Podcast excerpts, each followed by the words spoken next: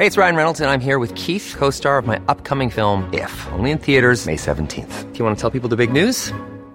All right, I'll do it. Sign up now and you'll get unlimited for $15 a month in six months of Paramount Plus Essential Plan on us. Mintmobile.com slash switch. Upfront payment of $45 equivalent to $15 per month. Unlimited over 40 gigabytes per month. Face lower speeds. Videos at 480p. Active Mint customers by 531.24 get six months of Paramount Plus Essential Plan. Auto renews after six months. Offer ends May 31st, 2024. Separate Paramount Plus registration required. Terms and conditions apply if rated PG. I'm Sandra, and I'm just the professional your small business was looking for. But you didn't hire me because you didn't use LinkedIn jobs. LinkedIn has professionals you can't find anywhere else, including those who aren't actively looking for a new job but might be open to the perfect role, like me. In a given month, over 70% of LinkedIn users don't visit other leading job sites. So if you're not looking on LinkedIn, you'll miss out on great candidates like Sandra. Start hiring professionals like a professional. Post your free job on linkedin.com slash achieve today. Hey, Dave. Yeah, Randy. Since we founded Bombus, we've always said our socks, underwear, and T-shirts are super soft. Any new ideas? Maybe sublimely soft. Or disgustingly cozy. Wait, what? I got it. Bombus. Absurdly comfortable essentials for yourself and for those facing homelessness. Because one purchased equals one donated. Wow, did we just write an ad? Yes. Bombas. Big comfort for everyone. Go to bombas.com slash ACAST and use code ACAST for 20% off your first purchase. سلام. امیدوارم خوب باشید. من علی رجبزاده هستم و شما به پادکست آنارشی گوش می‌کنید. ما در این اپیزود از فصل پنجم پادکست آنارشی که یه جورایی اپیزودهای ویژه پادکست هم هستند از این جهت که درباره امروز صحبت می‌کنیم و آینده درباره وضعیت فعلی نظام بین الملل و به خصوص جایگاه ایران در اون اومدیم سراغ یک موضوعی که اخیرا بسیار بحث داغی بوده و اون هم کشور ترکیه با توجه و تمرکز بر انتخابات اخیر اون. در این اپیزود سعی می‌کنیم جایگاهی که ترکیه در نظام بین الملل داشته و داره رو یک توصیفی ازش دست بدیم و این رو توضیح بدیم که سیاست خارجی ترکیه چه اصولی داشته و چجوری در سالهای گذشته دچار تغییر و تحول شده؟ از رابطه ایران و ترکیه میگیم و از چالش هایی که این دو کشور با هم دیگه تا حالا داشتن. از رابطه ترکیه با اتحادیه اروپا صحبت می‌کنیم. از موانع پیوستن ترکیه به اتحادیه. و نهایتا از انتخابات ترکیه و تأثیری که می‌تونه بر کشور ما ایران بذاره.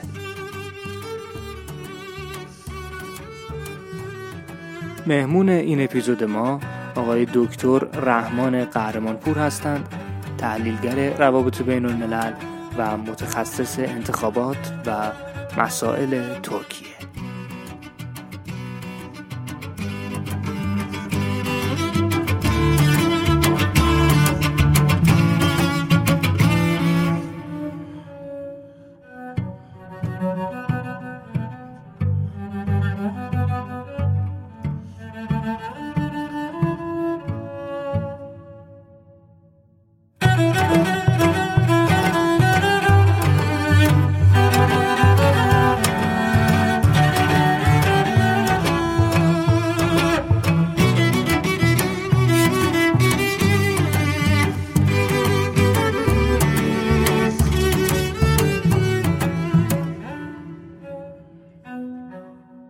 سلام آقای دکتر قهرمانپور. خیلی ممنونم که دعوت ما رو پذیرفتید و در واقع افتخار این نصیب ما شد که با شما درباره ترکیه صحبت بکنیم.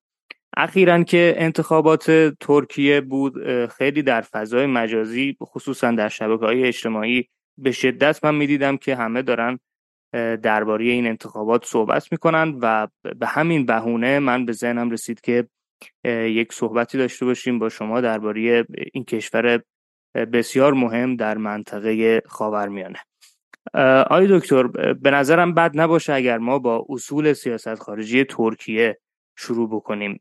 اینکه اصول سیاست خارجی این کشور رو چی تشکیل داده؟ آیا می‌تونیم مثلا ترکیه رو یک کشور غربی بدونیم یا اینکه خیلی با این دسته بندی ها اصلا نمیشه ترکیه رو تحلیل کرد؟ با سلام خدمت شما و مخاطبان عزیز برنامه. ارز کنم خدمتتون سیاست خارجی ترکیه در واقع تا دوران آقای ترگوت اوزال عمدتا متأثر از اصول کلی در واقع مصطفی کمال آتاتورک بود که معتقد بود ترکیه به دلیل تجربه تلخ تاریخی که بعد از جنگ جهانی دوم داشت و به واسطه معاهده سوقه تجزیه شد نبایستی در سیاست خارجی به دنبال حضور در مناطق پیرامونی خودش باشه یا به دنبال ماجراجویی در خارج از مرزهای خودش باشه. آتاتورک شعار معروفی داشت که می‌گفت صلح در خانه صلح در بیرون. یعنی می‌گفت اگر می‌خواهیم که در داخل ترکیه آرامش و ثبات داشته باشیم بایستی مرزهای ما هم آروم باشه. که معناش این بود که ترکیه نباید در واقع در خارج از مرزهای خودش دخالت بکنه.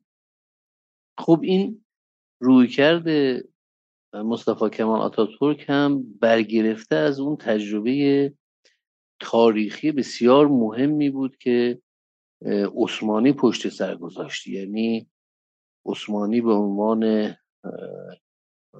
به قول معروف می‌گفتن که بازیگر پیر اروپا مریض اروپا در جنگ جهانی اول در واقع مغلوب شد و خود می‌دونید که ابتدا یونان از عثمانی مستقل شد بعدها کشورهای حاشیه خلیج فارس و عربستان و بعدم که عراق و سوریه و ارز خدمتتون لبنان از ترکیه جدا شدن و تحت قیمومیت فرانسه و بریتانیا در اومدن. خب این تجزیه عثمانی اثر بسیار تلخی بر اذهان روشنفکران اون زمان داشت. بر افرادی داشت که در اون زمان زندگی می‌کردن و یکی از این افراد هم خود طبیعتا آتاتورک بود که متأثر از این تفکر به دنبال این بود که ترکیه در خارج از مرزهای خودش زیاد دخالت نکنه این سنت سیاست خارجی را در ترکیه معمولا سنت کمالیستی مینامند.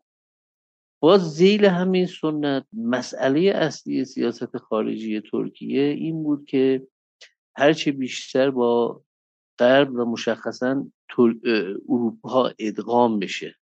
یا به عبارت سادتر اینجوری بگم که در سنت کمالیستی سیاست خارجی ترکیه اروپا و آمریکا محور اصلی بود. به همین خاطر در واقع ترکیه جزو ناتو شد با اینکه اون زمان استانداردهای لازم را نداشت. اما عضو ناتو شد برای اینکه غرب به دنبال این بود که در یال جنوبی ناتو یا در مدیترانه و دریای سیاه صد بزرگی در برابر شوروی ایجاد کنه که اصطلاحا بهش می‌گفتن نوردرن تایر یعنی کمربند شمالی مهار شوروی یا همون سیاست مهاری که آمریکا در مقابل شوروی در پیش گرفته بود. لذا از این نظر هم سنت کمالیستی به دنبال این بود که سیاست خارجی ترکیه سرگرا باشه معطوف به مرزهای داخلیش باشه. در منطقه خاورمیانه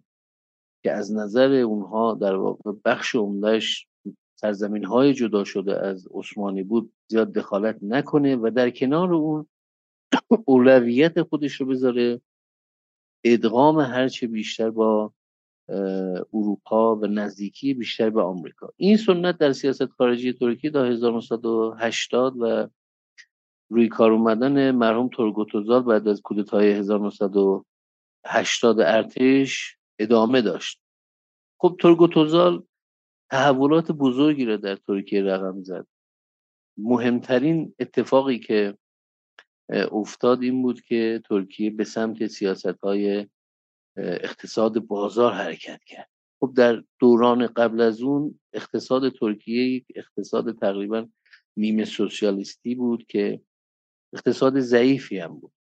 آقای ترگوتوزار که خودش در واقع با اینکه مهندس عمران بود گرایش اقتصادی خوبی داشت فهم خوبی داشت در واقع این سیاست اصلاح اقتصادی آزادسازی اقتصادی را شروع کرد که باعث متحول شدن اقتصاد ترکیه در واقع حرکت اقتصاد ترکیه به سمت صنعتی شدن و صادرات محور شدن بود.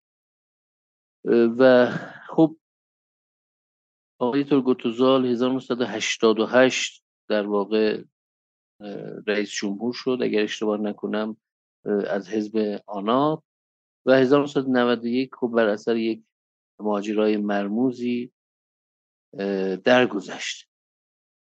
آقای ترگوتوزال تونست در واقع تا حدی از این سنت کمالیستی فاصله بگیر در سیاست خارجی. مثلا برای اولین بار وقتی که آمریکا در جنگ در واقع 1990 برای آزادسازی کویت 91 اگر اشتباه نکنم درخواست کرد از ترکیه که هواپیماهاش از آسمان ترکیه استفاده کنن آقای ترگوتوزار اجازه نداد. خب این تحول تحول بسیار مهمی بود. برای اینکه خب می‌دونید که ترکیه یکی از پنج کشوری است که آمریکا در اروپا در اونها سلاح ای داره. آلمان و ایتالیا و ترکیه و ارز کنم که دو کشور دیگه جز کشورهایی هستن که آمریکا در اونها سلاح ای داره و پایگاه اینجلیک هم پایگاه نیروهای آمریکایی. بود بنابراین آقای ترگوتوزال برخلاف اون سنت رایجی کمالیستی اولین بار در به آمریکایی ها نگفت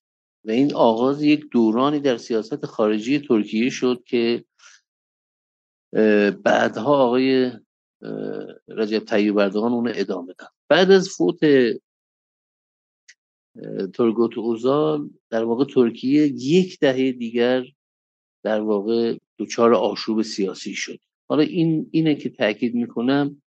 به خاطر این است که بعدها خواهیم گفت که چرا امروز حمایت از اردوغان در واقع در سطح بالایی هست با اینکه انتقادات زیادی به او وارد میشه 20 سال در قدرت بوده ولی یکی از دلایلی که در واقع بخش قابل توجهی از مردم از اردوغان حمایت می‌کنن این هست که او بعد از این دهه 90 که دهه آشوبهای سیاسی داخلی کودتای فوریه 1997 ارتش روی کار اومدن اسلامگیره ها درگیری های داخلی در ترکیه بود تونست در واقع ترکیه رو از اون فروپاشی اقتصادی نجات بده.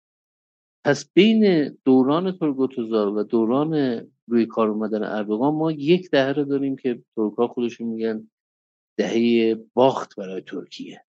یعنی درست مثل حوادث قبلی که منجر به تجزیه ترکیه شده بود این دهه 1990 هم تاثیر عمیق منفی بر اذهان مردم داشت. یعنی ترکیه تقریبا به یک کشور ضعیف و حاشیه‌ای تبدیل شده بود مدام گرفتار بیثباتی سیاسی بود دولت های ائتلافی کوتاه مدت شکل می گرفتن بحران اقتصادی در حال تشدید بود تا 2001 که در واقع ترکیه به نوعی دچار فروپاشی اقتصادی شد و تورم به شدت بالا رفت. آقای رجب طیب اردوغان که خودش در واقع جز جوانان حزب رفاه مرحوم اربکان بود از دل این شرایط برخواست و فراموش نکنیم که او شهردار استانبول بود و به خاطر شعری که اون زمان ارتشی ها گفتن تحریک کننده از چند ماهی در زندان بود و جالب بازم بدونید که زمانی که زندان بود مردم نامه می نوشتن و اردوغان به این نامه ها جواب می‌داد. یعنی از دهه 1990 که اردوغان یک سیاست مدار جوان بود و داشت سیاست یاد می‌گرفت در تعامل با مردم سیاست را یاد گرفت. یعنی آقای اردوغان خیلی شباهتی به سیاستمداران کمالیست سنتی ترکیه خیلی نداشت مثل مرحوم بلند جوید سلیمان دمیرل و بقیه. یه آدم تقریبا متفاوتی بود. یعنی اگه بخوایم او رو در سنت سیاستمداران ترکیه جا بدیم بیشتر به از نظر جسارت و تحوری که داشت بیشتر به ترگوتوزال نزدیکتره تا بقیه سیاستمداران کمالیست بنابراین آقای اردوغان وقتی اومد در 2002 قدرت به دست گرفت در ادامه اون سنتی که ترگوت اوزال بنیان گذاشته بود به تدریج سیاست ترکیه رو سیاست خارجی ترکیه رو متحول کرد. اولین کاری که کرد در واقع مسئله الحاق به اتحادیه اروپا رو به صورت جدی در دستور کار قرار داد. خیلی تلاش کرد که روابط با اتحادیه اروپا بهبود پیدا کنه. شروع کرد به در واقع گسترش روابط با کشورهای همسایه و اگر دوستانی که ترکیه رو مطالعه کردن حضور ذهن داشته باشن در سالهای اولی که آقای اردوغان اومده بود سر کار 2003 2004 آمریکایی‌ها خوب به عراق حمله کردن و اون زمان که بحث خاورمیانه بزرگتر مطرح شد در واقع ترکیه قرار بود که به عنوان یک مدل یا رول مدل در خاورمیانه طرح بشه.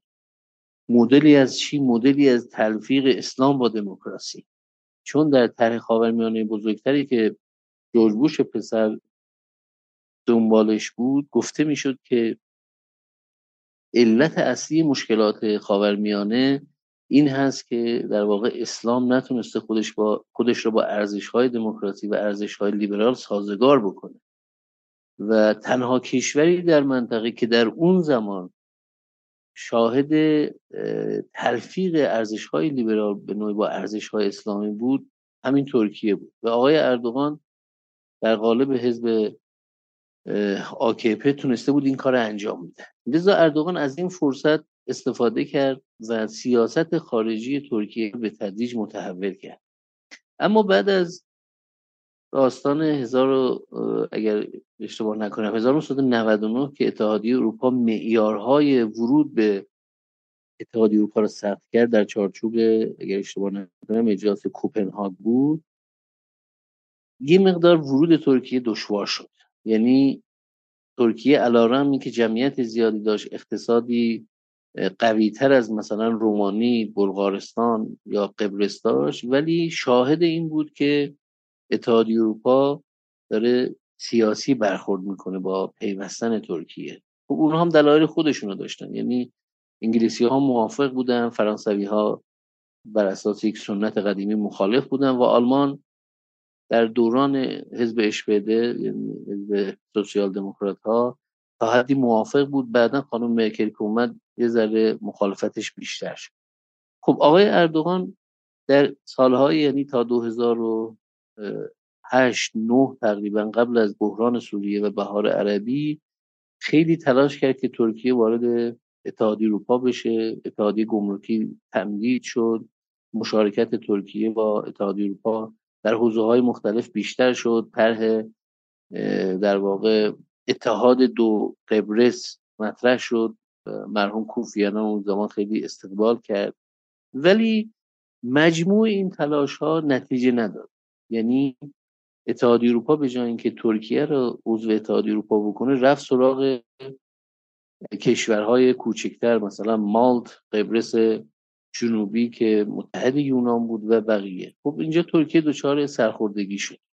معذرت می‌خوام من سخن شما رو بله. قطع می‌کنم چون درباره همین پیوستن ترکیه یا به عبارت بهتر نپیوستن ترکیه به اتحادیه اروپا هم من سوال داشتم. اگر همینجا شما بتونید آره، توضیح بدید که چرا؟ من خواهش می‌کنم برای اینکه بحث برای مخاطبا خسته کننده نباشه من متکلم وقت نباشم. شما هر جا احساس کردید که کامنتی دارید یا اصلا سوالی هست ابهامی هست بگید که خیلی ممنون. به قول معروف یک نواخت نباشه. از شما در بله آره، همین این مسئله اینکه تور اتحادیه اروپا ترکیه رو نپذیرفته علت اصلیش چیه؟ آیا این مسلمان بودن ترکیه است تاریخ ترکیه و اون حراسی که از عثمانی همیشه در اروپا وجود داشته هست چه دلیلی باعث شده که نتونن عضو بشن و همیشه هم به قول شما دارن تلاش می‌کنن که این اتفاق رخ, رخ بده؟ این نکته خوبیه. به نظر من دو عامل بسیار مهمه. یکی مسئله هویتی هست یکی مسئله اقتصادی هست. مسئله هویتی شما به درستی اشاره کردید. بالاخره اتحادیه اروپا در نهایت یک کلوب مسیحی است و ورود 80 میلیون مسلمان به اتحادیه می‌تونه پیامدهای بسیار مهمی از نظر هویتی داشته باشه. ضمن اینکه شما می‌دونید که خب 20 درصد جمعیت آلمان خارجیه. ارز کنم حضور اندونزیایی ها پاکستانی ها هندی ها در, در اروپا. خیلی مسئله مهم است یا همین الان شما می‌بینید مهمترین مانع پیش روی پیوستن سوئد به ناتو چیه؟ ترکیه. ترکیه چرا مخالفه به خاطر کردها؟ خب یعنی کردها یه مسئله جدی در روابط است. بنابراین از نظر هویتی پذیرش ترکیه به عنوان عضو کامل اتحادیه اروپا به این معنا بود که 80 میلیون مسلمون وارد اتحادیه اروپا بشن از نظر هویتی تبعات زیادی داشت. مسئله که ترکیه واقعا یک کشور سکولار الان دیگه محسوب میشه و اصلا ما اسلام سیاسی در این کشور نداریم. درسته؟ آره ببینید اسلام سیاسی نکته خوبی اشاره کردید. ببینید اسلام سیاسی در ترکیه بالاخره متأثر از سنت فتولاه گولن هست. که خیلی مهمه. یعنی خود فتولاه گولن هم به نوعی متأثر از مکتب مولانا هست. خب اینا یه نوع صوفی مسلکن. یعنی اسلام سیاسی در ترکیه برخلاف جاهای دیگه مثلا برخلاف مصر یا الجزایر اسلام سیاسی مناقشه گرا ستیزه جو نبوده. خب یعنی شما به دهه 90 الجزایر که مراجعه می‌کنید درگیری که ارتش با اسلامگرایان داشت دیگه به جنگ داخلی منجر شد. یعنی می‌خوام بگم که با اینکه اسلام سیاسی در ترکیه همواره متاثر از نوعی صوفیگری بوده ولی باز هم اتحادیه اروپا نسبت به این مسئله احساس نگرانی می‌کرد. یا اینجوری بگم ترکیه رو از نظر سیاسی سکولار می‌دونست ولی از نظر فرهنگی نمی‌دونست. یعنی شما الان هم برید استانبول یکی از شهرهایی است که بیشترین مسجد رو در جهان اسلام داره. خب؟ یعنی درسته که سیاست در ترکیه سکولار هست و سعی میشه که نهاد دین خیلی دخالت نکنه ولی از نظر فرهنگی واقعا ترکیه کشور کشوری هست که در اون اسلام با ناسیونالیسم خیلی تلفیق شده جدا کردنش خیلی سخته. خب؟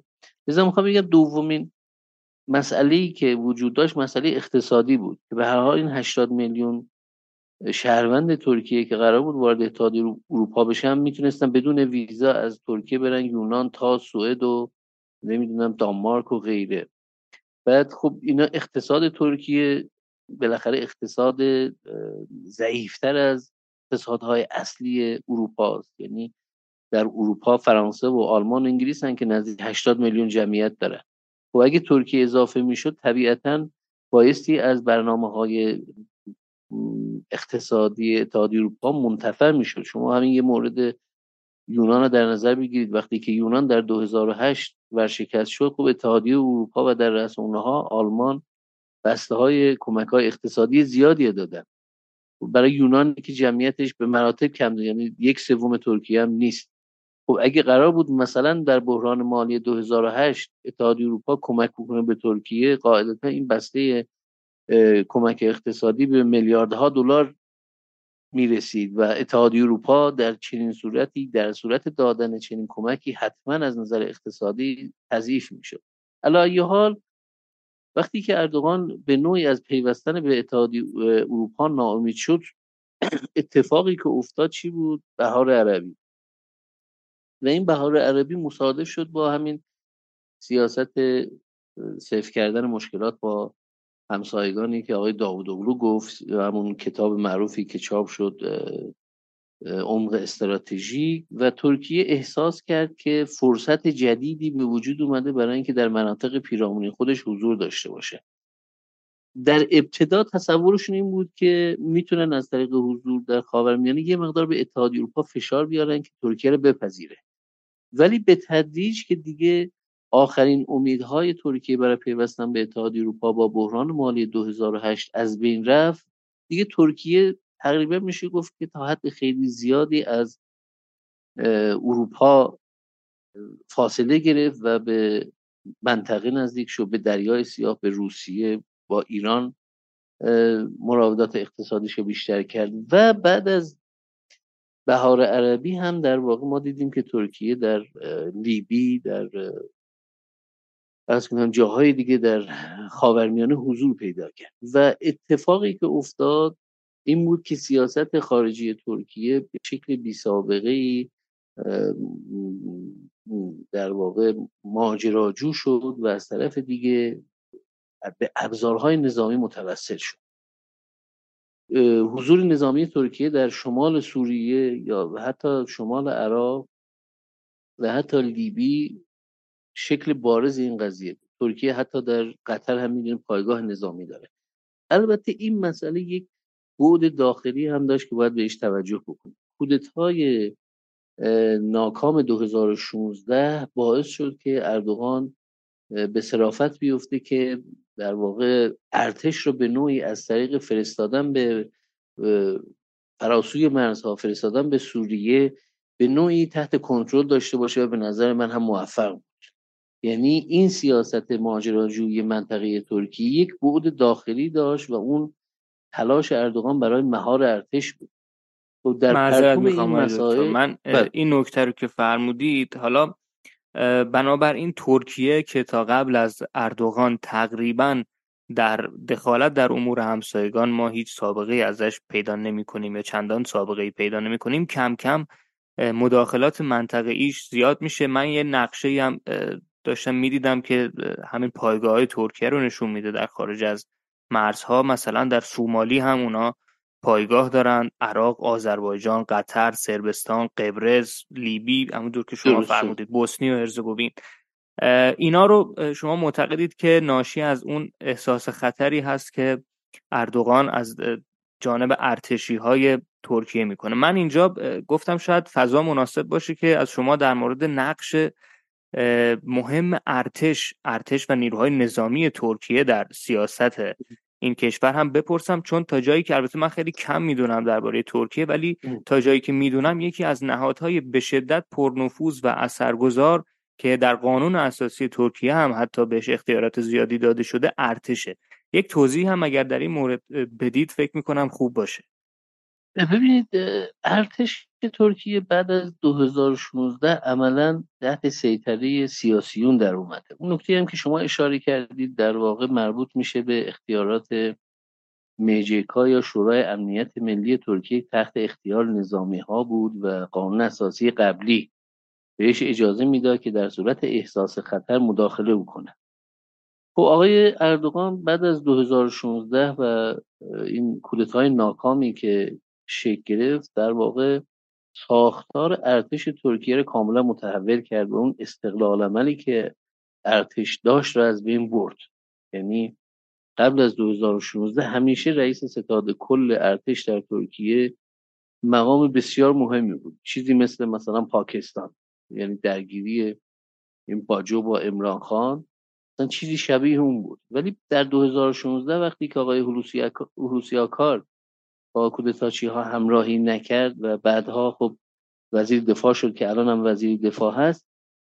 زمینه برای متحول شدن و در واقع مهار ارتش فراهم شد. بسیاری از فرماندهان ارشد نظامی که مخالف اردوغان بودن و به فتح گولن تمایل داشتن دستگیر شدن. ساختار ارتش هم متحول شد. یعنی الان ارتش ترکیه نمی‌تونه دبیرستان های اختصاصی داشته باشه. قبلا اینجوری بود که ارتش ترکیه از همون دوران دبیرستان افراد جوانان رو استخدام می‌کرد اونا رو در واقع تحت آموزش های خاص خودش قرار می‌داد و اینا رو میفرستاد افسر می‌شدن و غیره و غیره. یا مثلا فرض کن دانشکده های مستقل خودش داشت بیمارستان های مستقل خودش داشت. آقای اردوغان اومد همه اینا رو جمع کرد. یعنی الان بعد از 2016 ارتش دیگه به اون صورت نقش مهمی نداره و خب آقای هلوسیاکار هم که وزیر دفاع شده در واقع جز اون دست از عمرای ارتش بود که خیلی علاقی به دخالت در سیاست نداشت. بنابراین ارتش شما در این انتخابات هم دیدید. حتی در مقایسه با برزیل ارتش ترکیه به مراتب بی بیطرفتر بود. یعنی وقتی انتخابات برزیل بود سال گذشته ارتش برزیل در اون مراسم سالگرد روز ملی برزیل رژه‌ای داشت که تعبیر شد به اینکه از بولسونارو حمایت می‌کنه ولی در ترکیه در این حدم دیگه ارتش به قول معروف دخالت نمی‌کنه. خب پس می‌خوام بگم که الان نقش ارتش ترکیه در سیاست خیلی کمتر شده و مثل سابقه.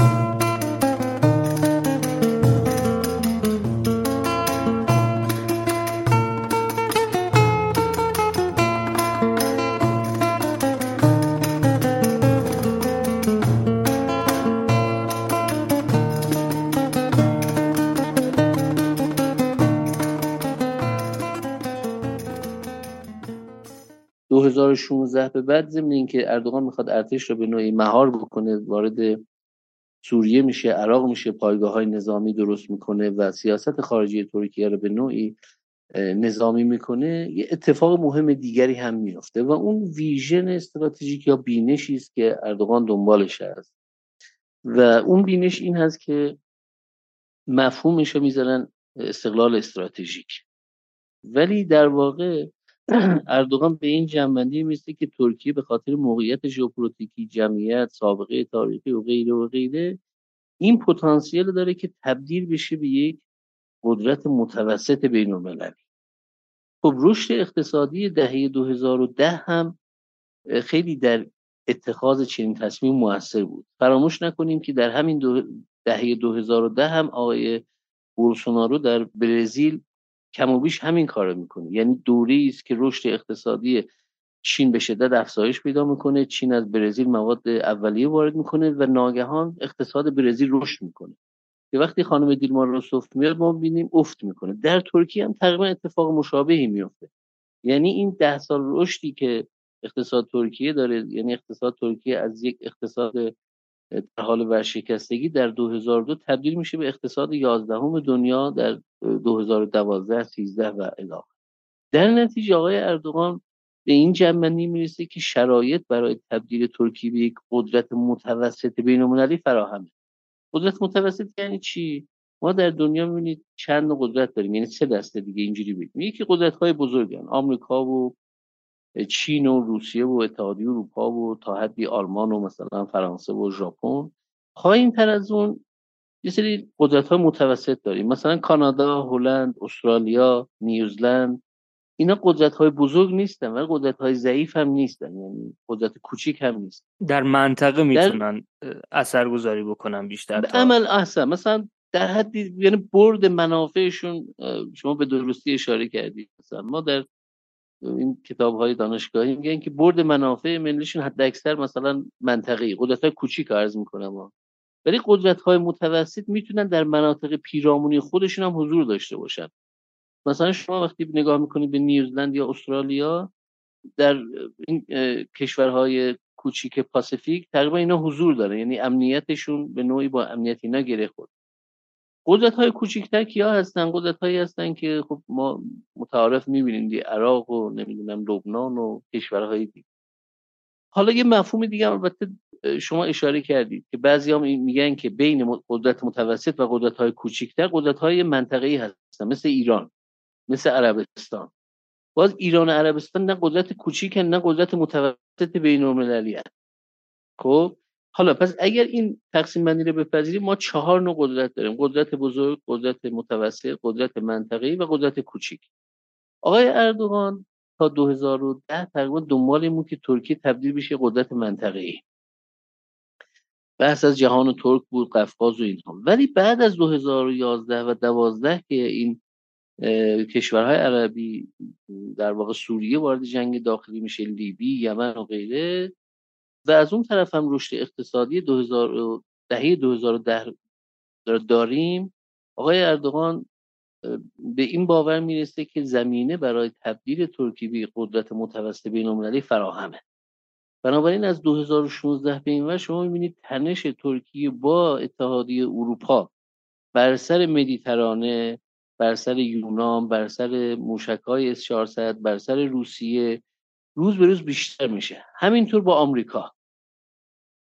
و به موازات اون ترکیه تلاش می‌کنه که در منطقه حضور گسترده ای داشته باشه. در قطر پایگاه نظامی می‌زنه در شمال آفریقا شما به درستی اشاره کرد در خود آفریقا در جنوب آسیا در قفقاز مثلا در جنگ 2020 قره خب پهپادهای ترکیه نقش بسیار مهمی داشتن.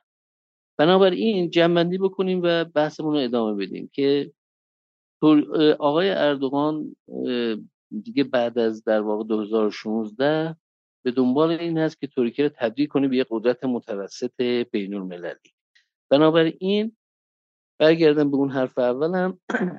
شاهد این هستیم که سیاست خارجی ترکیه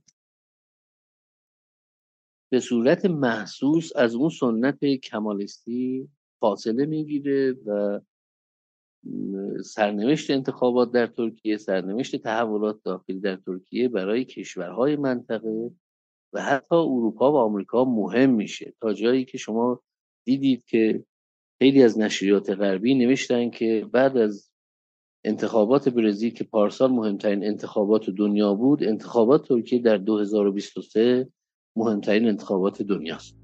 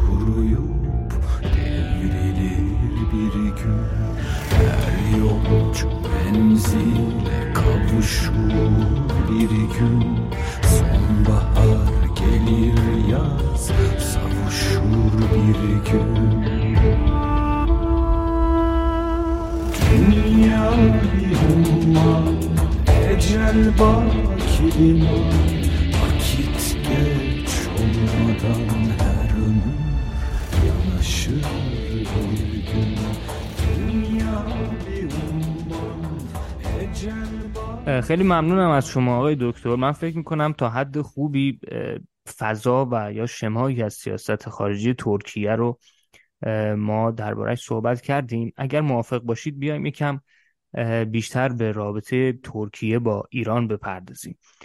با این تحولی که در سیاست خارجی ترکیه اتفاق افتاد و خدمتتون توضیح دادم در واقع ترکیه بعد از 2010 و در دوران های اردوغان روابطش را با کشورهای منطقه گسترش میده و حضور منطقهش بیشتر میشه.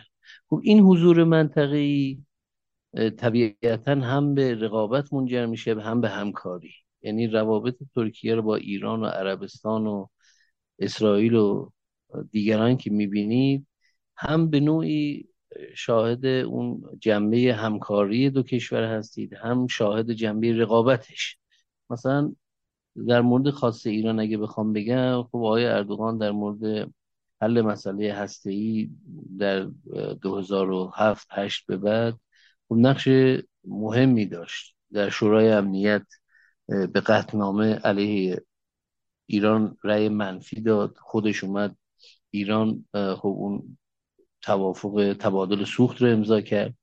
یا همون دوران خیلی کمک کرد که ایران بتونه تحریم ها رو دور بزنه یا همین الان خیلی از تحریم ها رو علیه ایران اجرا نمی‌کنه. خب این اون بخش همکاری ترکیه هست. در بخش بعدیش که جنبه رقابتیش هست قاعدتا هم شاهد رقابت هستیم. ایران و ترکیه در قفقاز رقابت دارن در عراق رقابت دارن. همینطور در سوریه خب رقابتشون به مرحله خیلی تنش جدی رسید در شمال سوریه در حوالی ادلب و اینها. لذا می‌خوام میگم که افزایش حضور ترکیه در مناطق پیرامونی خودش و تلاش برای تبدیل شدن به یک قدرت متوسط هم به نوعی باعث تقویت همکاری ها شد و هم به نوعی باعث تشدید رقابت میان ترکیه و سایر کشورها شد و قاعدتا خوب کشورهای دیگر یعنی ایران و عربستان و حتی مصر و اسرائیل نمی‌خواستن و نمی‌خوان که ترکیه تبدیل به یه قدرت متوسط بشه و این توازن قدرت در منطقه به نفع ترکیه به هم بخوره این هم یه مسئله طبیعی هست. لذا می‌خوام بگم که روابط ترکیه با ایران در واقع همین دو جنبه رو همزمان داره. اما مسئله ای که هست دقت بکنید ما متاسفانه در خاورمیانه در واقع چون گفتگو نداریم چون گفتگوی میان دولت ها نداریم حالا جوامع که کنار خودش و جوامع خاورمیانه که به کنار در نتیجه ببینید فرمولی برای حل اختلافات نتونستیم پیدا کنیم. یک نهاد قدرتمند منطقه‌ای فراگیر وجود نداره. یعنی شما در خاورمیانه که نگاه می‌کنید دو تا نهاد قدرتمند یعنی نهاد منطقه اتحادیه عرب و شورای همکاری خلیج فارس که هر دوی اینها هم دچار اختلافات داخلی از اونور اکو رو در نظر می‌گیری باز سازمان منطقه کارآمدی نیست یا مدیترانه جنوبی و غیره.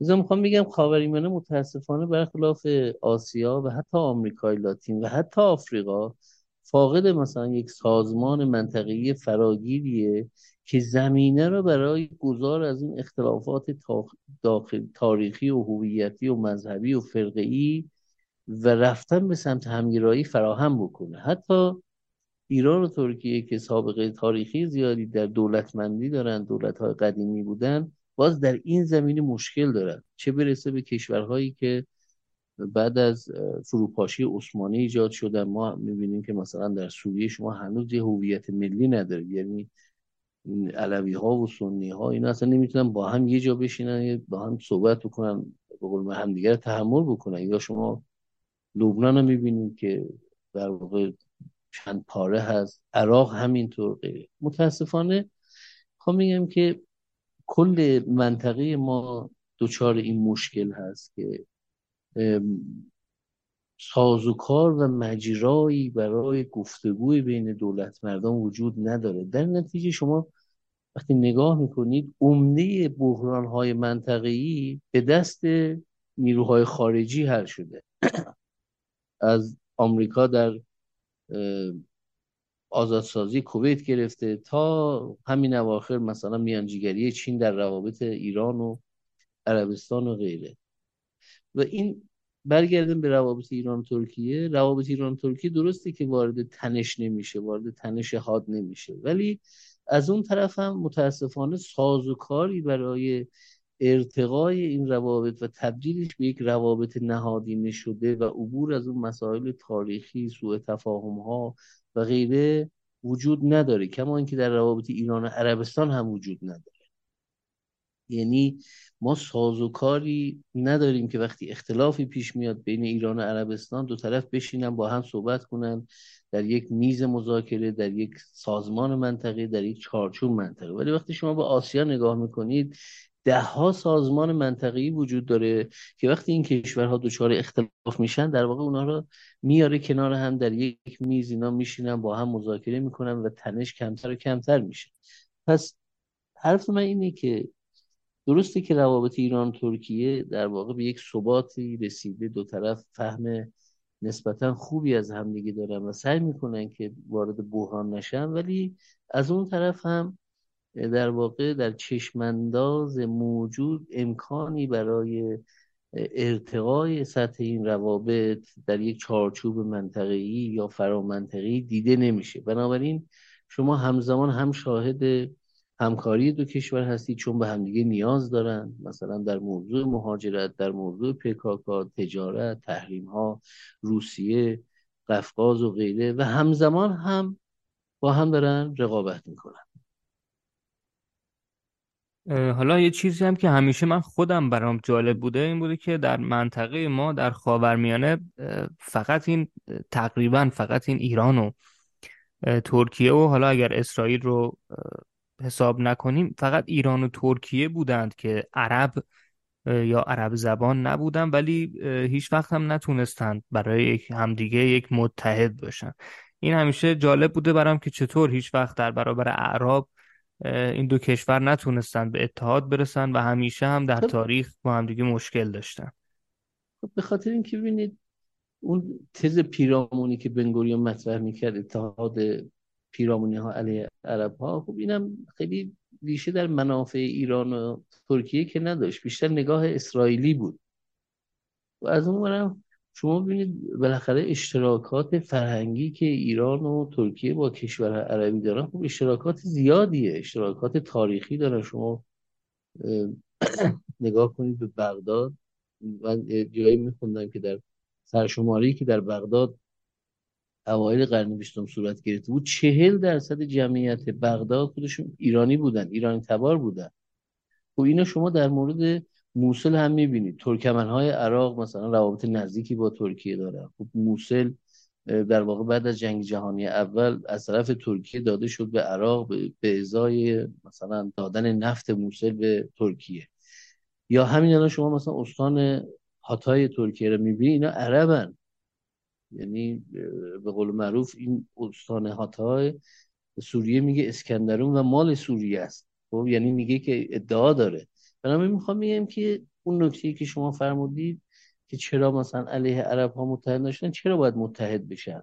یعنی صرفا یک قشر محدودی از روشنفکران ناسیونالیست بعضا افراطی هستن که نگاهشون اینه که مثلا ما عرب نیستیم. و شما مثلا جنبش حمایت از فلسطین دارید. مخالفت با اسرائیل هم در ایران دارید هم در ترکیه دارید. یعنی می‌خوام بگم که عرب ها اونقدر دیگر چیزی نبودن دیگر سفت و سختی نبودن که مثلا زمینه رو برای هم همگرایی ایران و ترکیه با همدیگه با اسرائیل ایجاد بکنه هم ترکیه هم ایران خب به حال روابط فرهنگی با کشور عربی داشتن. برای حالا این نکته برگردم اینجوری بگم. شاید ما بگیم که در واقع به اون به اون بحثی که قبلا مطرح کردم ما متاسفانه زمینه مشترک ایجابی برای همکاری نداشتیم. یعنی مثلا من میگم به جای اینکه ایران ترکیه بیان بگن مثلا با علیه عرب ها متحد بشیم بیان میگن خب برای توسعه اقتصادی با هم کار کنیم. کاری که ژاپن با کره جنوبی کرد کاری که ژاپن با تایوان کرد. خب ما چرا روی افزایش قدرت اقتصادی افزایش رفاه مردم توسعه صنعتی با هم کار نکنیم؟ متاسفانه خاورمیانه از ابتدای تشکیل خودش بعد از جنگ جهانی اول گرفتار همین بازی های هویتی بوده. یه روز عرب ها علیه ایران یه روز ایرانی ها علیه عرب ها و خب یه سری روشنفکر هم بودن چیزایی هم از تاریخ در آوردن نمی‌دونم در ترکیه ناسیونالیزم ترکی در ایران ناسیونالیزم ایرانی در عرب ها مثلا. اینا همیشه بوده. در تاریخ اروپا هم که شما نگاه می‌کنید همین بوده. یعنی فرانسوی ها خودشونو برتر می‌دونستن آلمانیا می‌گفتن ما ملت ویژه هستیم. انگلیسی ها خودشون کشور جزیره می‌دونستن. ولی اتفاقی که افتاد بعد از جنگ جهانی دوم اینها تونستن یک سازوکار ایجابی ایجاد کنن برای کار کردن با هم دیگه. یعنی آلمان فرانسه ای که در جنگ جهانی دوم به اشغال آلمان در اومده بود تبدیل شد به متحد استراتژیک آلمان. و اینا خیلی درس داره برای ما آموزنده است. مثال از آمریکای لاتین بزنم برزیل و آرژانتین. در حالی که از دهه 1970 به شدت در حال رقابت با هم دیگه بودن داشتن نزدیک بود که بمب اتم هم بسازن وقتی که در اواخر دهه 1980 گرفتار بحران اقتصادی شدن رو آوردن به همگرایی منطقی حتی الان می‌دونید که یک مرکز مشترک نظارت و حسابرسی هسته‌ای دارن به نام ABACC که بر رفتار هسته‌ای همدیگه نظارت می‌کنن. متاسفانه ما در خاورمیانه حتی روشنفکرامون هم به جای اینکه همگرایی و کار کردن و رشد اقتصادی و توسعه رو تشویق بکنن در واقع اومدن شدن عامل ایجاد انشقاق و جنگ هویتی و اینها. خب پول نفتم مزید بر علت شده. یعنی اینجا به قول معروف اقتصاد سیاسی ما مبتنی بر تولید ثروت نبوده. شاید اون چیزی که ترکیه را از بقیه کشورهای خاورمیانه متمایز کرد این بود که ترکیه مجبور بود ثروت تولید بکنه. چون منابع نفتی آنچنانی نداره منابع گازی آنچنانی نداره که هر روز صبح بفروشه بگی خب حالا اینا به کی بدم؟ اینا به فلانی بدم که بره من مثلا منو تبلیغ بکنه. اینا بدم به فلان حزب که بره فلان ایدئولوژی ببره جلو. خب در نتیجه می‌خوام اینو بگم که متاسفانه خاورمیانه نتونسته کشورهای خاورمیانه نتونستن نخبگانش دولت مردانش نتونستن فرمولی برای فرمول ایجابی برای همکاری داشته باشن. و این دوران نفت هم که داره به پایان می‌رسه بر بهترین حالتش دیگه ده سال بعد نفت مهمه متاسفانه بعد از پایان این دوران نفت این کشورها دارن تبدیل میشن به دولت‌های بی اهمیت در سیاست بین شما نمونهش رو در سوریه می‌بینید در لیبی در یمن در لبنان در اردن. اصلا دنیا دیگه خیلی براش مهم نیست شاید که در این منطقه چه اتفاقی میافته. یه مثال بزنم رد بشیم به بحث بعدی بپردازیم. اتحادیه اروپا یه سندی منتشر کرده. خیلی برام جالب بود. سند استراتژیک. اونجا تو اون سند چی میگه؟ خیلی جالبه. میگه اتحادیه اروپا به این جنبندی رسیدی که خاورمیانه تا مدت‌های مدیدی گرفتار مشکلات داخلی و بی‌ثباتی نخواهد بود. بنابراین حضور اتحادیه اروپا در این منطقه عملا به نفع اتحادیه اروپا نیست. خب این یه ارزیابی استراتژیک از وضعیت این منطقه است. و این منطقه خب متاسفانه گرفتار همین دعواها و اختلافات بوده. هر کسی یارکشی کرده. دعوای هویتی راه انداخته محورهای مختلف این هلالهای مختلف غیره. و این گرفتاری هنوز هست دیگه و امیدواریم که اوضاع در آینده بهتر حالا تازه بحران های زیست محیطی خاورمیانه هم که سر به افلاک بله. کشیده نتونسته بله. کمک بکنه به همگرایی کشورها بلکه حتی شاید اختلافاتشون رو بیشتر هم کرده که یه مصداقش هم همین خب. ایران و افغانستان ایران و ترکیه مشکلاتو دارن بله کاملا درسته یعنی خب می‌دونی که بر اساس پیش بینی ها گفتن که تا 20 سال آینده 25 درصد از سرزمین های خاورمیانه در واقع لمیزرک شده هیچ غیر قابل سکونت میشه. و اینا همه یه درد دیگه. یعنی شما در عراق در ایران در ترکیه افغانستان در... همه جا مشکل دارید. اموی از مشکلات. ولی متاسفانه این نگرش که ما می‌تونیم با هم مشکلات حل بکنیم هنوز تقویت نشده. همه دنبال اینن که از نقطه ضعف رقیب استفاده کنن زمینش بزنن. فارغ از اینکه خب بالاخره این زمین خوردن سوریه تبعاتش که محدود به سوریه که نیست. موج مهاجرت ها و نمی‌دونم درگیری ها و جنگ و اینها متاسفانه وضعیت ناخوشایند یا برای خاورمیانه رقم زده که من با سالهاست دارم یعنی دو سه سال دارم اینو میگم. مسئله این که میگیم آمریکا در واقع می‌خواد از خاورمیانه بره شاید بخشش به این خاطر که احساس می‌کنه دیگه خاورمیانه اون اهمیت نداره. نفت که دیگه با نفت خاورمیانه با عملا با نفت شیلی که آمریکا استخراج می‌کنه خیلی مهم نیست. دیگه اون آب را تنگ هرمز هم که می‌گفتیم اینجوری خب الان عربستان یه خط لولی داره می‌کشه از دریای سرخ منتقل کنه و غیره. از این طرف هم خب با انرژی های تجدید پذیر و نمی‌دونم غیره. دیگه نفت اون جایگاهی رو که در اقتصاد سیاسی بین داره داشت نخواهد داشت. خب گاز هم که اومده اضافه شده. لذا متاسفانه این کلمه متاسفانه رو میگم. در خاورمیانه این سیاسیون نمی‌ذارن یا افکار عمومی اون آمادگی لازمه در مورد سرنوشت مشترکشون متاسفانه خیلی کم صحبت می‌کنه بله حالا این این شاید خودش بتونه موضوع بحث های دیگری باشه که چرا کشورها در خاورمیانه هیچ وقت همگرایی ندارند یا منطقه گرایی نداشتن که البته ما حالا تو پادکست هاناشی تو یکی دو تا اپیزود درباره این جسته و گریخته صحبت کردیم. اگر اجازه بدید برگردیم به بحث خودمون و بله. در واقع این بخش پایانی رو اختصاص بدیم به انتخابات اخیر ترکیه که بسیار مهم بوده در افکار عمومی جهان. بسیار باستاب داشته انتخاباتی که به دور دوم رفته. اول دوست دارم بدونم تحلیل شما از انتخابات چی است؟ آقای دکتر که چی شد انتخابات به دور دوم رفت و آیا مثلا اردوغان احتمال داره که بعد از مدت ها قدرت رو واگذار بکنه یا نه؟ ببینید مسئله انتخابات ترکیه خب اشاره کردیم چرا مهم شد دیگه. یعنی یک کشوری بود که و هست که تلاش می‌کنه قدرت متوسط بشه و طبیعتا جهتگیری های سیاست خارجی ترکیه بر قفقاز دریای سیاه مدیترانه خاورمیانه شمال آفریقا و حتی اروپا تاثیرگذار هست. اما چه شد که انتخابات به دور دوم رفت؟ ببینید آقای اردوغان 20 سال در قدرت یعنی 2002 نوامبر 2002 قدرت در دست گرفته و الان در واقع می 2003 از یک 20 سال هم بیشتر شده. خب طبیعتا هر سیاستمداری که بیشتر از 7 سال در قدرت بمونه محبوبیتش میاد پایین. روند طبیعی شما در آمریکاش نگاه بکنی.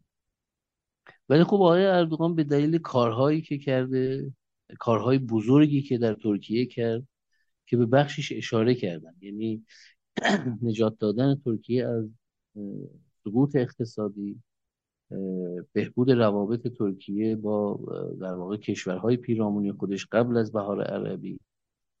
توسعه اقتصادی ترکیه زیر های متعددی که در ترکیه ساخت از کنم خدمتتون. مهار ارتش که یکی از معضلات بزرگ ترکیه معاصر بود یعنی به نوعی اون رابطه کشوری لشکری لشکری یا سیویل میلیتاری رو تنظیم کرد و در ترکیه ارتش تحت نظارت سیاسیون در اومد و مسئله کودتا کنار گذاشته شد. ثبات سیاسی که آقای اردوغان به ترکیه داد یعنی ترکیه در مقایسه با دهه 1990 که اشاره کردم کمترین بی‌ثباتی سیاسی رو داشته. یه دولت دارای اکثریت در پارلمان بوده که به جز مقاطع کوتاهی که بحران شکل گرفت در همه این 20 21 سال در واقع آکپ در قدرت بوده. خب یه ثبات سیاسی هم داده و تحولات دیگری که خب اینجا جاش شاید نباشه. و نهایتا اینکه اردوغان بالاخره اون ترکیه ضعیفی که در حاشیه سیاست جهانی بود و تبدیل کرده به یه قدرت تأثیر گذار خب اینها برای رأی دهنده خیلی مهم بود. یعنی رأی دهنده وقتی می‌خواست آقای کمال کلوشداروغلو رو با آقای اردوغان مقایسه بکنه اینجوری فکر می‌کرد. گفت درسته که اردوغان 20 سال در قدرت حرف جدیدی نداره اقتدارگرا هم بوده بعضا در دستگیر کرده سیاست هاش هم غیر دموکراتیک بوده. ولی خب به آلترناتیوش که می‌رسید که آقای کمال کلیچدارولو بود با تردید مواجه می‌شد. خب رأی دهنده اینجوریه که میگه من چرا باید به این رأی بدم چرا رأی ندم؟ بنابراین رأی دهنده ترک در مواجهه با اردوغان و کمال کلیچدارولو معیارهای چند تا معیار داشت. یکی اینکه سابقه اجرای اینها چیه؟ یعنی آیا اردوغان می‌تونه بیشتر به وعده هاش عمل کنه یا کمال؟ خب در این مورد مشخص بود که آقای اردوغان امتیازش بالاست. از نظر سخنوری و کاریزما خوب اردوغان موقعیت بهتری داشت. یه نکته دیگه هم اینجا خیلی مهمه. آقای اردوغان به عنوان رئیس جمهور مستقر اشتباه فاحش آنچنانی نداشت. ببینید ما در مطالعات انتخاباتی در علم انتخابات میگیم رئیس جمهور مستقر در واقع اگر نتونه مجدد برنده بشه به نوعی به خودش باخته. رئیس جمهور مستقر معمولا زمانی شکست می‌خوره که یک اشتباه فاحش انجام داده باشه. مثال بزنم از برزیل و آمریکا. ببین آقای ترامپ در مدیریت کرونا اشتباه فاحش داشت. اومد کرونا رو مسخره کرد گفت وایتکس بخورید. چند هزاران نفر هم کشته شدن. بنابراین نمی‌تونست اینا توجیه بکنه که چرا چه این اشتباهی کرده. رأی دهنده مردد هم در واقع نمی‌تونست قبول بکنه که چرا رئیس جمهور این اشتباه کرد. در برزیل آقای بولسونارو همین اشتباه ها داشت. ولی در ترکیه آقای اردوغان اشتباه فاحش آنچنانی و غیر قابل بخشش نداشت. بنابراین اون ده درصدی که از آکپ روی برگردنده بودن به قول معروف گله داشتن قهر کرده بودن اونها با تبلیغات آقای اردوغان به تدریج برگشتن به سبد رأی او آقای دکتر معذرت می‌خوام این تمرکز و بله. تجمیع قدرتی که آقای اردوغان رقم زده یا مثلا تورمی که بی سابقه بوده اخیرا در ترکیه اینها نتونسته تاثیر بذاره در نگاه مردم؟ ببینید این نکته خوبی اشاره کردید. غالبا این اشتباه میشه که میگن اگه وضعیت اقتصادی بد شد یه سیاستمدار دیگه رأی نمیاره. نه اینجوری نیست. ببینید رأی دهنده کسی را تنبیه می‌کند و به او رأی نمی‌دهد که مقصر باشد. یعنی چی؟ یعنی در 2008 در یونان کشور ورشکست شده انتخابات برگزار میشه و حزب مستقل رأی میاره. چرا رأی میاره؟ به این خاطری که میگه من تقصیری در این بحران نداشتم. ببینید آقای اردوغان تنها مقصر این بحران اقتصادی نبود. البته درسته که مخالفینش میگن اردوغان مقصره. ولی برای اون رأی دهنده مردد یعنی اون 15 درصدی که به قول معروف نمی‌دونه به این رأی بده یا به اون. وقتی توضیحات هر دو طرف رو میشنوه آقای اردوغان چی میگه؟ میگه خب این بحران این تورمی که شما در ترکیه می‌بینید تقصیر من که نیست. روسیه به اوکراین حمله کرده صادرات گندم متوقف شده در سطح جهانی تورم مواد غذایی داشتی ترکیه هم بوده. من چیکار کردم؟ من اومدم شما رو از بحران اقتصادی 2002 نجات دادم. بنابراین رأی دهنده چون او رو مقصر نمی‌دونه در واقع او رو مجازات نمی‌کنه. مجازات یعنی چی؟ یعنی نمیاد به او رأی نده. از اون طرف خوب میاد میگه که من این کشور اقتصادش سپردم دست آقای کمال قلیچداراوغلو رو چه حسابی؟ با چه تجربه با چه سابقه ای ضمن اینکه اونا خودشون ائتلافی هن. یعنی شش نفر دیگه هم هستن داوود اوغلو علی باباجان عرض کنم که خانم مرال اکشنر و دو نفر دیگه حزب سعادت و حزب دموکرات. خب میگه که خب من اگر اقتصاد سپردم دست اینها آیا نه بهتر میشه اوضاع؟ می‌بینه نه نمیشه. بنابراین چاره نداره دوباره به اردوغان رای خب پس می‌خوام بگم که رقابت خیلی نزدیک بود. از اون طرف ما آقای کمال کلوچدارoglu انتقادات درستی داشت. یعنی اشاره کرد به این که بالاخره اردوغان اقتدارگرایان داره حکومت می‌کنه. صلاح الدین دمیرتاش رو بیخود زندانی کرده غیره و غیره و غیره. و خب این حرف آقای کمال بالاخره برای بخش بزرگی از جامعه ترکیه جذاب بود. برای جوانان چپها کردها تحصیل کرده ها سکولارها برای اینا مهم بود. بنابراین انتخابات دیدیم که خیلی به هم نزدیک شد. در انتخاباتی که به هم نزدیک میشه مثل انتخابات 2020 آمریکا آن چیزی که سرنوشت انتخابات را در نهایت تعیین می‌کنه همین آرای مرددن. یعنی در مقابل آرای ایدئولوژیک یا حزبی که از قبل انتخابات می‌دونن به کی باید رأی بدن آرای مردد کسانی هن که می‌خوان ببینن که حرف دو طرف رو بشنون و بر اساس اون تصمیم بگیرن. خب در ترکیه در واقع این چهار نامزدی که بودن رقابت رو وقتی شروع کردن آرای مردد در ابتدا حدود 15 درصد بود. یعنی 15 درصد از 60 میلیون رای دهنده واقعا نمی‌دونستن به کی رای بدن. وقتی جلوتر اومدیم به تدریج اینا معلوم شد که به کی می‌خوان رای بدن. در روزهای آخر این رقم به 5 درصد رسیده بود. یعنی 5 درصد از رای دهنده ها حدود 3 میلیون نفر واقعا نمی‌تونستن تصمیم بگیرن به کی رای بدن. و اینا برای اینکه بین اردوغان و کمال مجبور به انتخاب نشن نشوند بخشیشون به آقای سینان اوغان رأی دادن. و ما دیدیم که انتخابات به دور دوم رفت. ولی رقابت نزدیک بود. شما اینم دقت بکنید که بالاخره آقای کمال کلیچدارو کار خیلی مهمی انجام داد. کار خیلی مهمی انجام داد. همین انتخابات 2018 ترکیه را شما ببینید آقای محرم اینجا سی درصد رأی آورد. یعنی نتونسته اینا با هم متحد بشن. ولی این دو با فاصله چهار درصد در یک انتخابات بسیار نزدیک.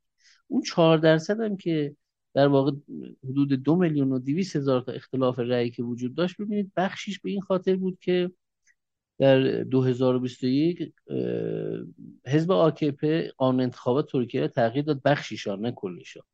و بر اساس اون قرار شد کسانی که در سیستم سرشماری آدرسشون به روز نیست دوباره آدرسشون رو به روز بکنن تا بتونن برای رأی دادن ثبت نام بکنن. خب می‌دونید در نظام انتخابات ترکیه ثبت نام ضروریه. یعنی اینجوری نیست که شما روز رأی گیری شناسنامه رو بگیری دستت ببینی هر کجا خلوته بری اونجا رأی بدی. نه.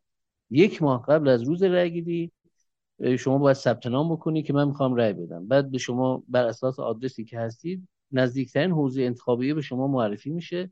اسم شما در ورودی اون حوزه انتخابیه هست و اگر نرفتید اون برگ تعرفه رأی شما در واقع باید به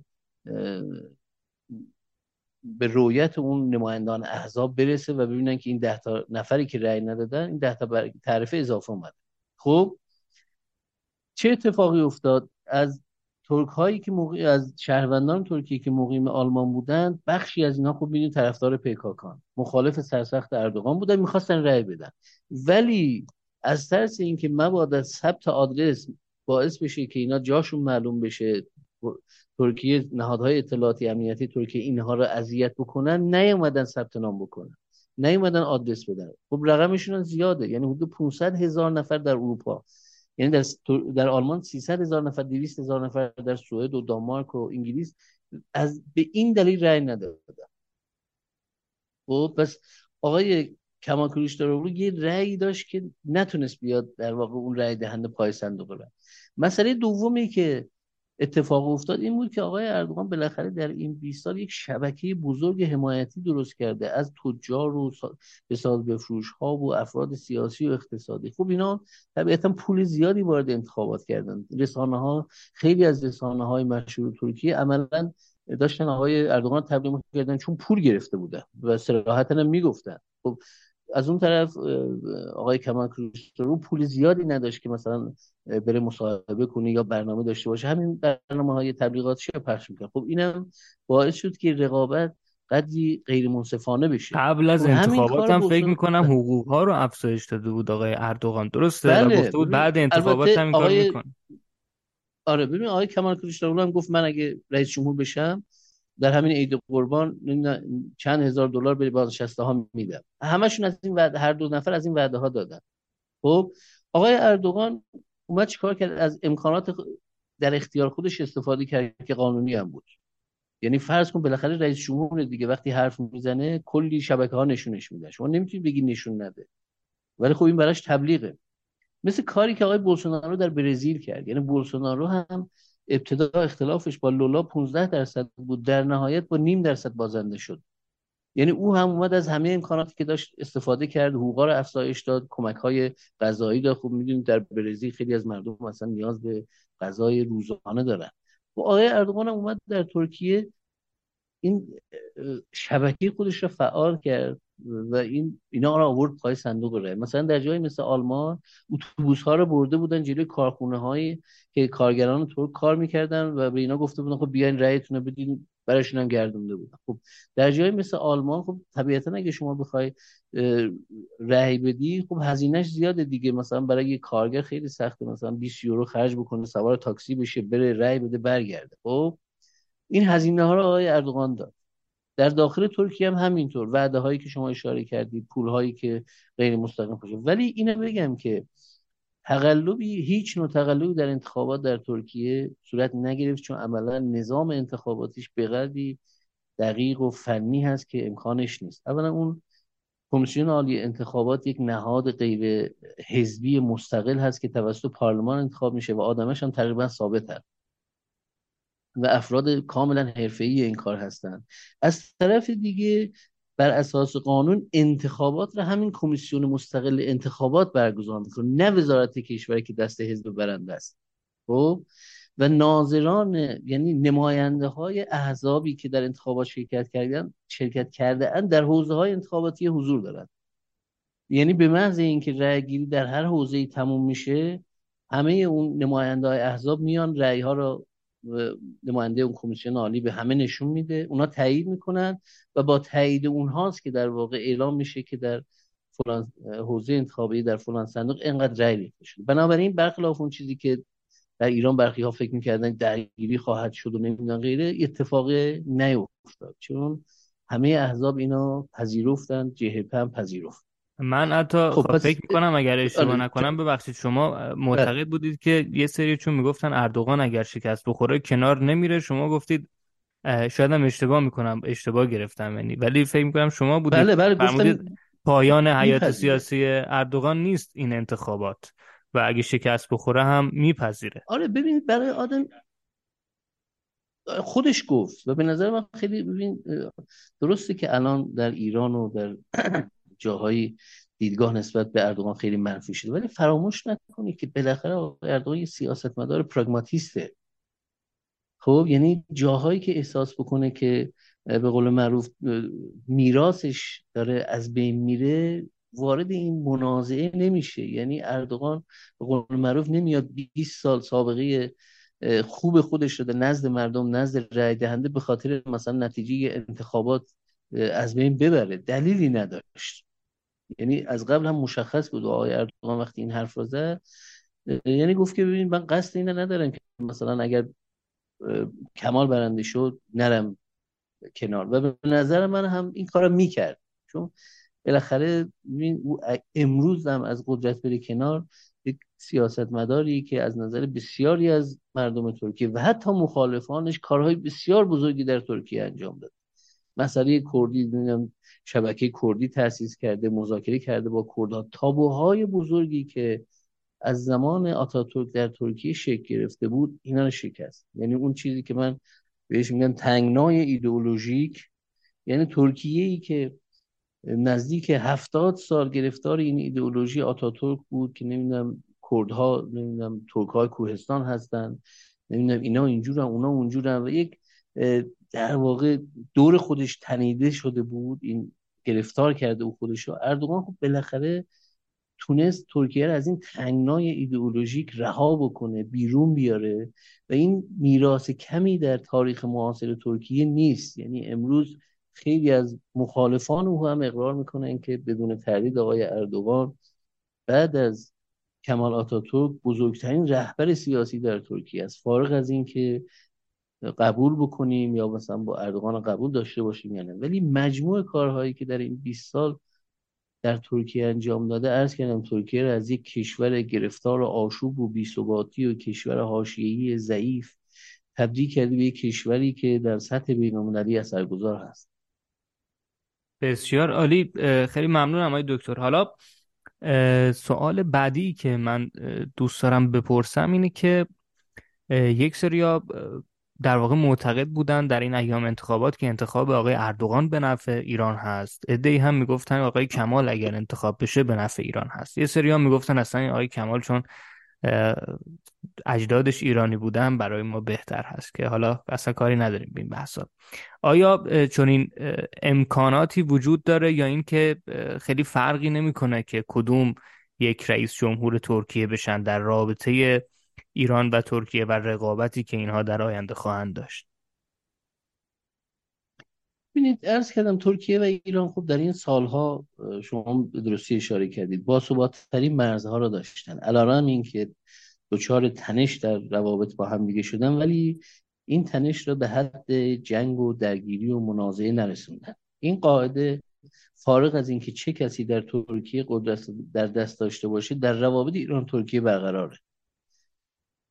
نکته دوم اینه که آقای اردوغان فردی هست که بالاخره هم فرصتهاش برای ایران بزرگه هم تهدیداتش. این یه واقعیتیه. یعنی آدمی که ریسک می‌کنه میاد جلوی تحریم ها میسته و از اون طرف هم آدمیه که میره تو عراق نمی‌دونم تو سینجار تو قفقاز کارایی می‌کنه که ایران خوشش نمیاد یا علیه منافع ایران هست.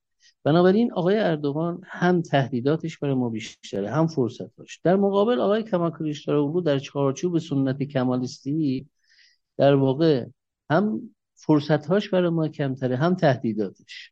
یعنی اگر تحت فشار اروپا قرار بگیره حتما بدونید که میزان مقاومتش در برابر اروپا حتما کمتر از اردوغان خواهد بود.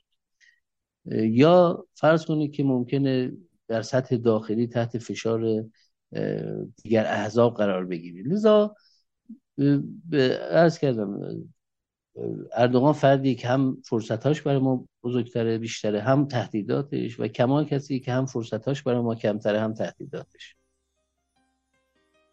بسیار عالی خیلی ممنونم از شما. آقای دکتر من نکته یا سوالی ندارم. اگر شما در واقع تمایل دارید جنبندی داشته باشید در خدمت شما هستیم. خواهش می‌کنم. من هم تشکر می‌کنم. از شما. خب به حال باید منتظر باشیم ببینیم که روز یک شنبه انتخابات ترکیه به چه سمتی میره و فعلا که اوضاع اگر به همین منوال بمونه اتفاق خاصی نیفته اوضاع به نفع آقای اردوغان هست و حالا باید منتظر باشیم ببینیم که بعد از در واقع پایان انتخابات ریاست جمهوری آیا اردوغان تغییر خاصی در سیاست خارجی میده به نظر من تغییر خاص آنچنانی اتفاق نمیافته آقای اردوغان سعی می‌کنه که میراث خودش رو حفظ بکنه. خیلی ممنونم از شما های دکتر. واقعا استفاده کردم. متشکر که پذیرفتید دعوت ما رو. خیلی ممنونم.